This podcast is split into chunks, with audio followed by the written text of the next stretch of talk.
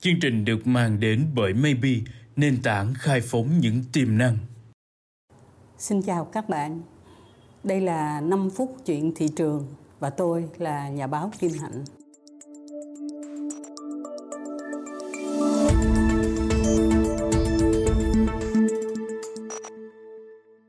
Câu chuyện của chúng ta hôm nay là về một thương hiệu của Việt Nam mà chúng ta thấy rất là hãnh diện ở Việt Nam của mình.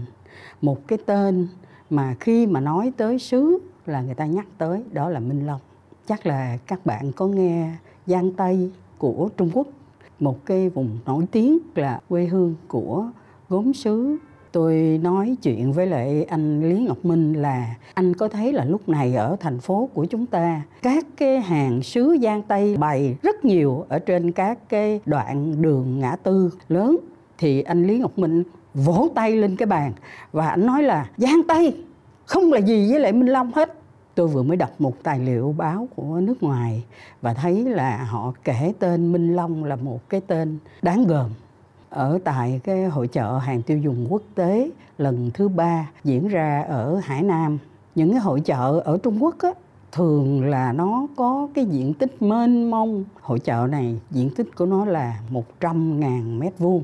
Mà chúng ta nhớ là mỗi một gian tiêu chuẩn đó chỉ có 9 mét vuông thôi và họ dành ra 80.000 mét vuông cho các thương hiệu quốc tế Minh Long là một trong những thương hiệu quốc tế đó. Đây là cái hội chợ tổng hợp nhưng mà là những cái mặt hàng tương đối cao cấp có giá trị.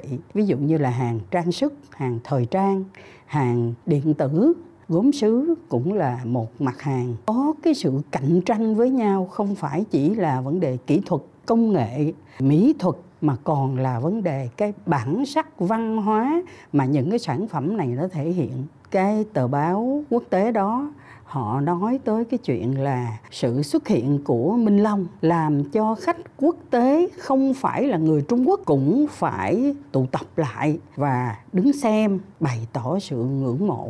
Tôi không lạ về điều này, vì ít nhất cũng ba lần tôi đi chung với cái đoàn triển lãm của Minh Long đến một cái địa chỉ trưng bày hàng nội thất trang trí, nhà ở cao cấp hay là các cái mặt hàng về gia dụng mà thượng hảo hạng, đó là hội chợ Frankfurt ở Đức cứ mỗi một năm vào mùa Tết và sau đó là tháng 6 hay là tháng 7 thì gia đình của anh Lý Ngọc Minh lại kéo nhau đi khá là đông, vừa là để chăm sóc cho gian hàng cũng là làm một cái chuyến du lịch. Tôi ngạc nhiên vì những cái gian hàng đó được các cái nhà thiết kế người Đức chuyên nghiệp và những cố vấn về marketing họ chăm sóc và chung quanh đó những cái gian hàng của người Nhật, của người Hàn, của Trung Quốc đặc biệt là của các nước Bắc Âu họ cũng đến họ xem và họ trao đổi với nhau về các cái mẫu mã mới của Minh Long hàng năm. Minh Long là một nhà uh, sản xuất đồng thời là một người đi dự hội chợ quốc tế chuyên nghiệp. Chuyên nghiệp có nghĩa là chính anh lý ngọc minh nói với tôi như thế này. Ai mà nói với chị là họ đi hội chợ quốc tế một đôi lần mà họ đã lấy được hợp đồng này, hợp đồng kia đó, thì khoan vội hãy tin.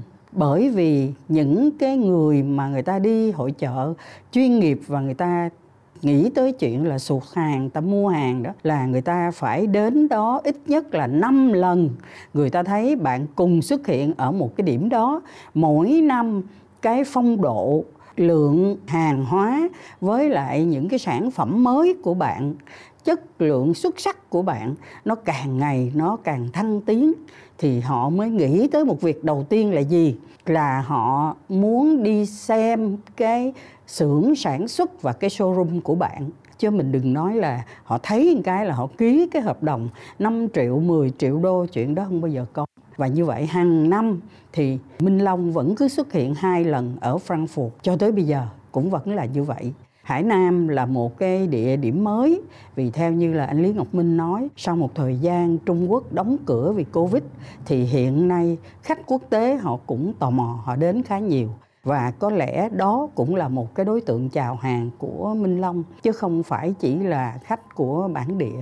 Và chúng tôi đọc cái tờ báo đó, chúng tôi hiểu rằng cái nội lực, cái thực lực của cái nhà sản xuất, biết kinh doanh bằng các cái hội trợ quốc tế đó, nó được thể hiện ở Hải Nam. Thậm chí nó cũng thể hiện luôn cái bản lĩnh đối với lại thị trường quốc tế của cái thương hiệu này. Câu chuyện đến đây thì xin tạm ngừng. Xin hẹn với các bạn ở 5 phút tiếp theo.